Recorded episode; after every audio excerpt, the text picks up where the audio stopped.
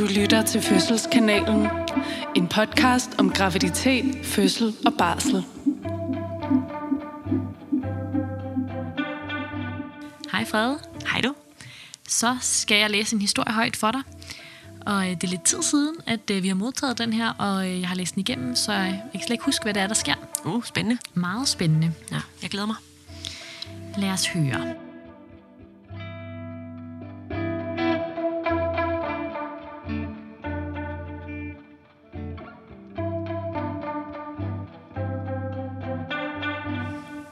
Annika bliver født fredag den 4. september, præcis en uge efter termin. Jeg har det godt, da jeg står op torsdag den 3. september, men jeg begynder selvfølgelig også at være lidt utålmodig for at møde min datter. Alle, der er gået over termin, kender nok den utålmodighed, som kan føles helt fængslende. Samtidig ved jeg også, at søndag vil hospitalet ringe og tale med os om igangsættelse, hvis jeg ikke har født inden. Jeg frygter ikke som sådan en igangsættelse, men som rigtig mange andre vil jeg da helst være for uden og drømme om at få så naturlig en fødsel som muligt. Så på trods af, at jeg har det godt, er jeg virkelig også klar til at komme i gang med den fødsel. Det er jo altid sådan et virkelig øhm, svært sted at være, det der med at gå over til min. Altså jeg tror faktisk, at det er meget sværere, end man lige sådan, som jordmor går og tænker. Fordi at, øhm, ja, vi er jo ikke inde i de gravides kroppe, men, men den der, der er jo et meget lille maven fra øh, termin til vi begynder at tale i gang selv, og nogle gange begynder vi allerede at tale det sådan lidt før termin. Så jeg tror, på mange kan det virkelig godt være en, altså både utålmodighedsfølelsen, som kan fylde rigtig meget, men også bare sådan lidt, lidt en følelse af stress, at man har noget, der man gerne vil have, der skal ske, men man ikke har nogen som helst kontrol over det. Ja, jeg tror også, det afhænger meget af, hvordan man har det med ideen om igangsættelse. Ja. Jeg tror, der er nogen, der ligesom føler den her stress rigtig meget, fordi de virkelig ikke har lyst til at blive sat i gang. Og så tror jeg måske for andre, at når man ligesom, hvis man for eksempel er 41 et par stykker, så ved man sådan, okay, nu er uvidsheden snart over. Ja. Nu skal jeg sættes i gang den her dag, hvis Ja. ikke jeg har født inden. Ikke? At det kan også hjælpe lidt, men altså, jeg tror, at de fleste, der er gået over tid, også bare er udmattet, fordi man har været i gang mm. altså, i terminsperioden så længe og gået Ja. og ventet. Ikke?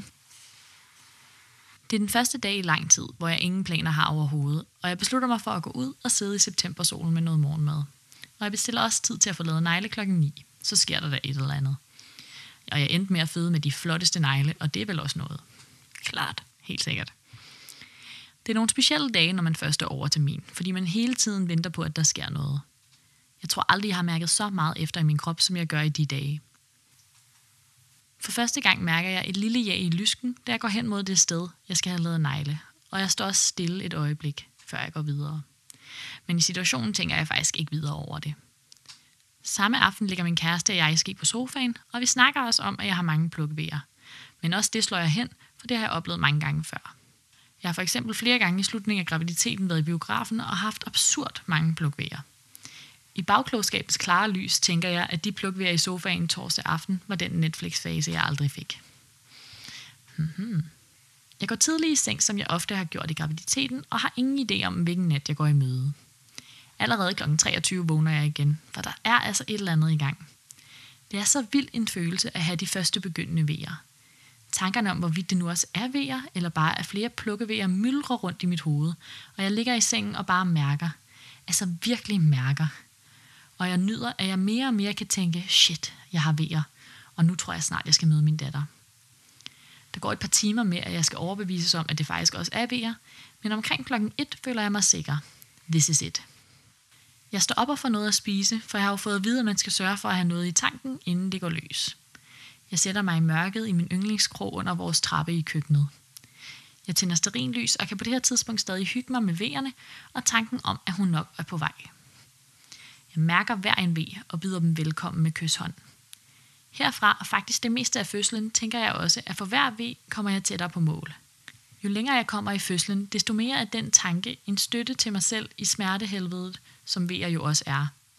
Eller som de i hvert fald blev for mig.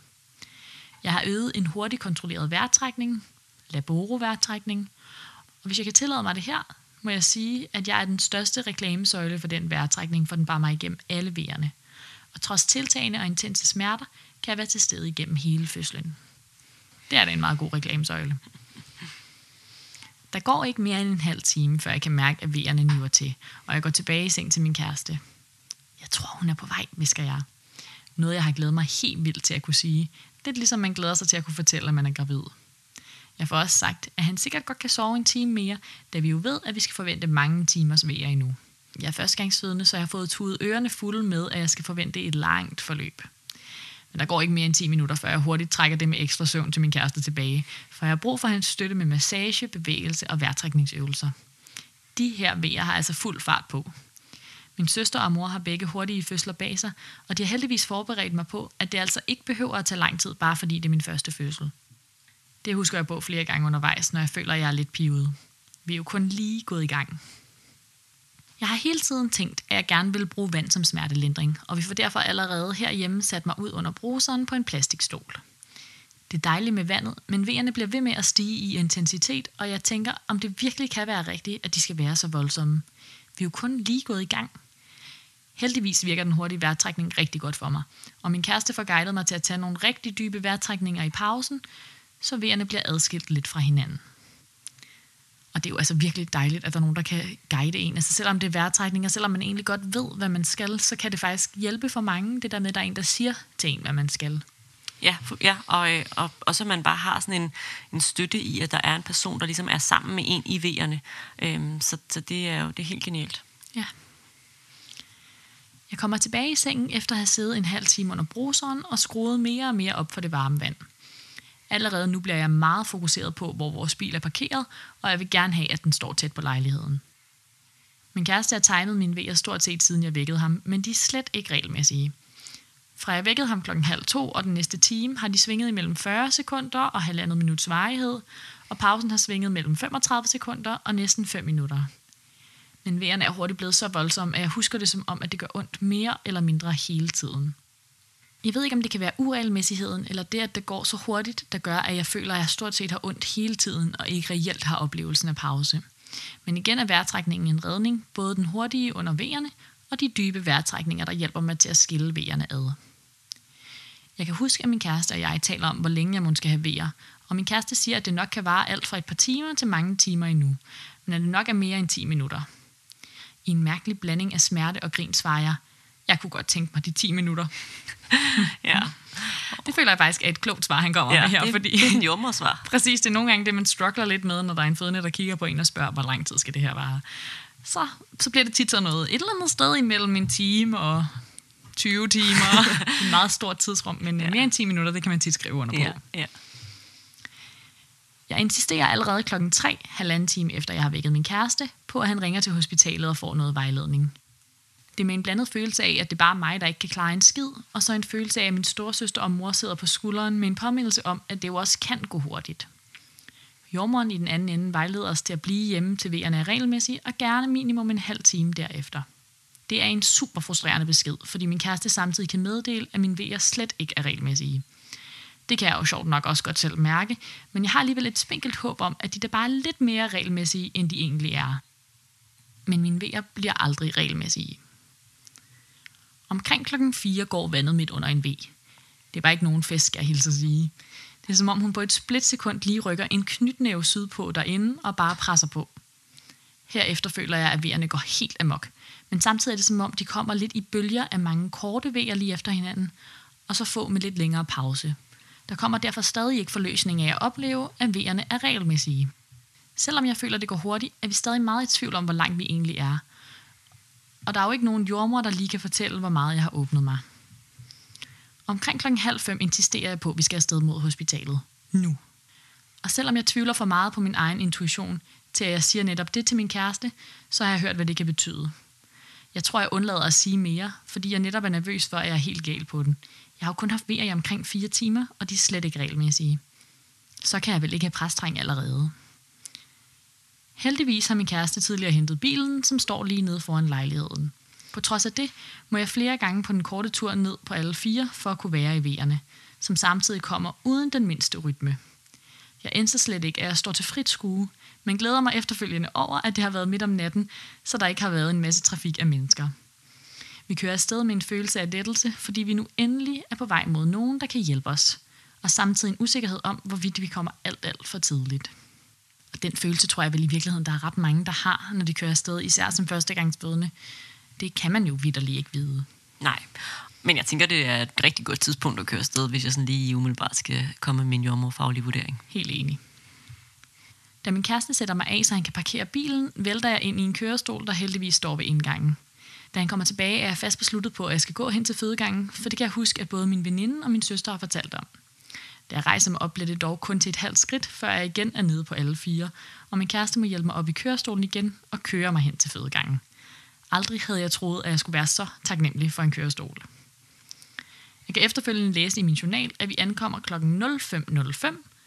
Jordmånd er lidt forvirret, da vi kommer, fordi vi ikke fik ringet og sagt, at vi kom. No, no, no, no, no. og hun er også lidt uforstående overfor, at jeg sidder i den kørestol og siger, det er ellers rigtig godt med bevægelse. Ej, jeg kan, godt, jeg kan godt se mig selv være den der jordmor. Men vi bliver jo en lille smule presset, når folk med vejer dukker op. Altså bare sådan uanmeldt, fordi vi jo skal have nogle ledige jordmorhænder og en ledig stue, og øh, der er sådan en køretur ind, et rigtig godt øh, øjeblik for os til lige at sådan få styr på, hvordan fordeler vi opgaverne her mellem os. Øh, særligt om natten, hvor der er, vi er som regel er lidt færre på arbejde. Ja, lige præcis. Så det er egentlig det, det handler om. Det er, at selvfølgelig har man brug for at komme ind, så skal man jo ind til en fødegang, men, men vi skal jo være sikre på, at der er nogen, der er klar til at tage imod en og så videre. Ikke? Så hun har nok været lidt forvirret. Alt inden i mig siger bare kæmpe nej tak til at bevæge mig. Bare at flytte mig fra kørestolen til den briks, jeg skal ligge på, så hun kan undersøge mig, var rigeligt bevægelse for mig. Da jordmoren undersøger mig, siger hun heldigvis hurtigt, at hun da godt kan forstå, at jeg har ondt. Jeg er 10 cm åben, og hun står klar til at komme ud. Halleluja. Jeg mærker en kæmpe lettelse og mega stolthed. Vi har fandme klaret hele udvidelsesfasen derhjemme med varm bruser, massage og vejrtrækningsøvelser. Og endnu bedre, jeg må presse med. Hun står som hun skal og er klar til at komme ud. Jeg lettede over at være så langt, og lettede over, at min intuition var rigtig. Der var fart på de vejer, og jeg havde pressetang. Det kan virkelig godt forstå, faktisk, mm. at man kan blive så lettet over det. Også fordi, der er jo engang mellem nogen, der får pressetrang, før barnet er kommet derned, fordi ja. det står skævt, eller der er et eller andet, der ikke er helt, som ja. det skal være. Så øhm, ja, det må være virkelig dejligt at komme ind og ligesom finde ud af, okay, jeg læser faktisk mine kropssignaler ja. rigtigt. Og igen det her med de uregelmæssige vejer.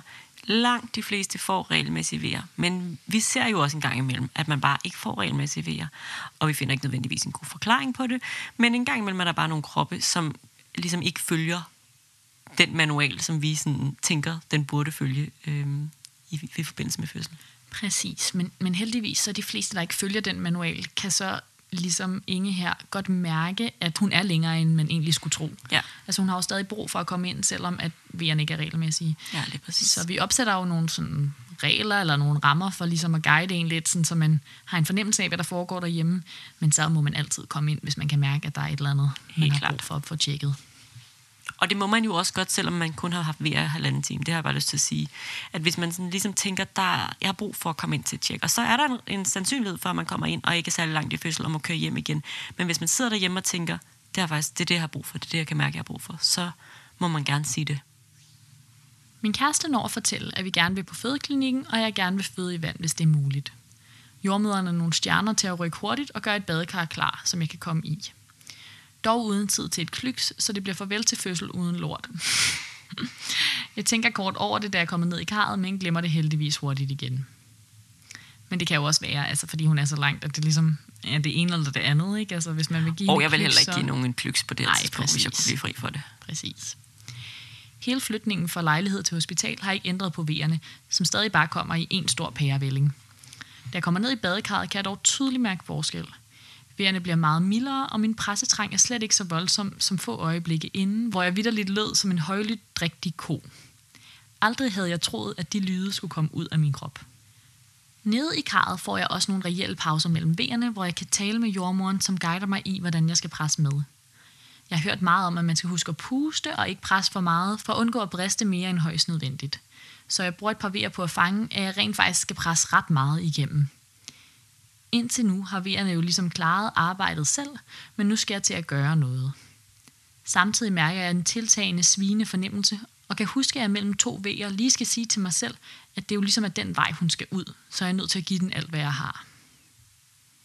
Og det er sådan en meget god ting at lige minde sig selv om, at, at vi kommer ikke udenom det. At man skal ligesom presse det der væk, der gør ondt dernede. Fordi at jo mere man ligesom sådan bliver bekymret og bliver nervøs for den der følelse og holder igen, jo mere trækker man det ligesom bare i langdrag.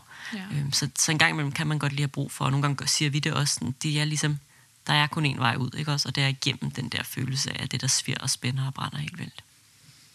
Men det, det er flot, at hun også selv ligesom kan holde fokus på det. Ja, og så er det jo fuldstændig rigtigt, at der kommer et tidspunkt, hvor det er en god idé at puste lidt og presse lidt og puste lidt og presse lidt, eller bare puste, alt afhængig af, hvordan pressefasen ligesom går, men at der også er, især som førstegangsfødende, en lang periode, hvor man bare skal give den gas og presse alt, hvad man kan.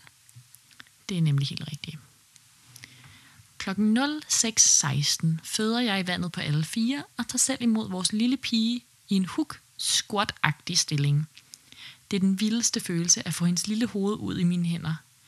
Der er et øjeblik her, hvor der er pause mellem vejerne, og jeg får øjenkontakt med min kæreste. Jeg har hendes hoved i hænderne, fremstammer jeg. Og så kan vi bare kigge på hinanden og vente på den næste V. Så glider hun nærmest bare ud, og jeg kan selv tage hende op i mine arme. Det er fuldstændig magisk. Aldrig har jeg været så stolt af mig selv og min kæreste og jeg som par og nu forældre. Jeg vil gennemgå alt det ved-arbejde om og om igen, for at få lov til at genleve de minutter. Det var den mest fantastiske oplevelse at føde mit barn, og jeg kunne slet ikke have drømt om et bedre forløb. Vejerne var voldsomme, men jeg følte, at jeg var til stede hele vejen og husker hele forløbet tydeligt. Alligevel vil jeg ønske, at der var mindre fokus på lange fødsler for førstegangsfødende og regelmæssige vejer. Så har jeg i hvert fald sluppet for at tvivle på mig selv undervejs. Jeg håber, at andre, der hører min historie, vil have det i baghovedet og mærke efter deres intuition, når de befinder sig midt i orkanens øje af vejer, mavefornemmelse og tvivl.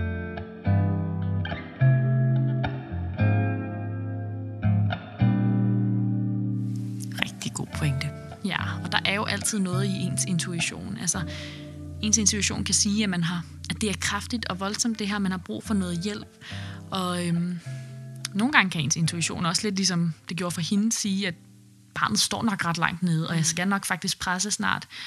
Men, men selv hvis man ikke er sikker på det, eller sådan har den fornemmelse, så, så skal man jo ligesom bruge sin intuition under fødslen til at vide, hvornår man har brug for noget nyt, og hvornår man har brug for at komme ind på hospitalet og så videre. Ikke? Ja, og det er da kæmpe vigtigt at lytte til sin, altså både til sin krop, men også til sin intuition. Helt klart. Ja. Det var en så fin historie. Det var sådan en, en lille lynfødsel, også en lidt kort Virkelig. historie. Men, men selvfølgelig, hvad skal man også fylde altid ud med, når man føder så hurtigt som hende? Præcis. Perfekt. Det er også meget dejligt med den Tak for den historie. side.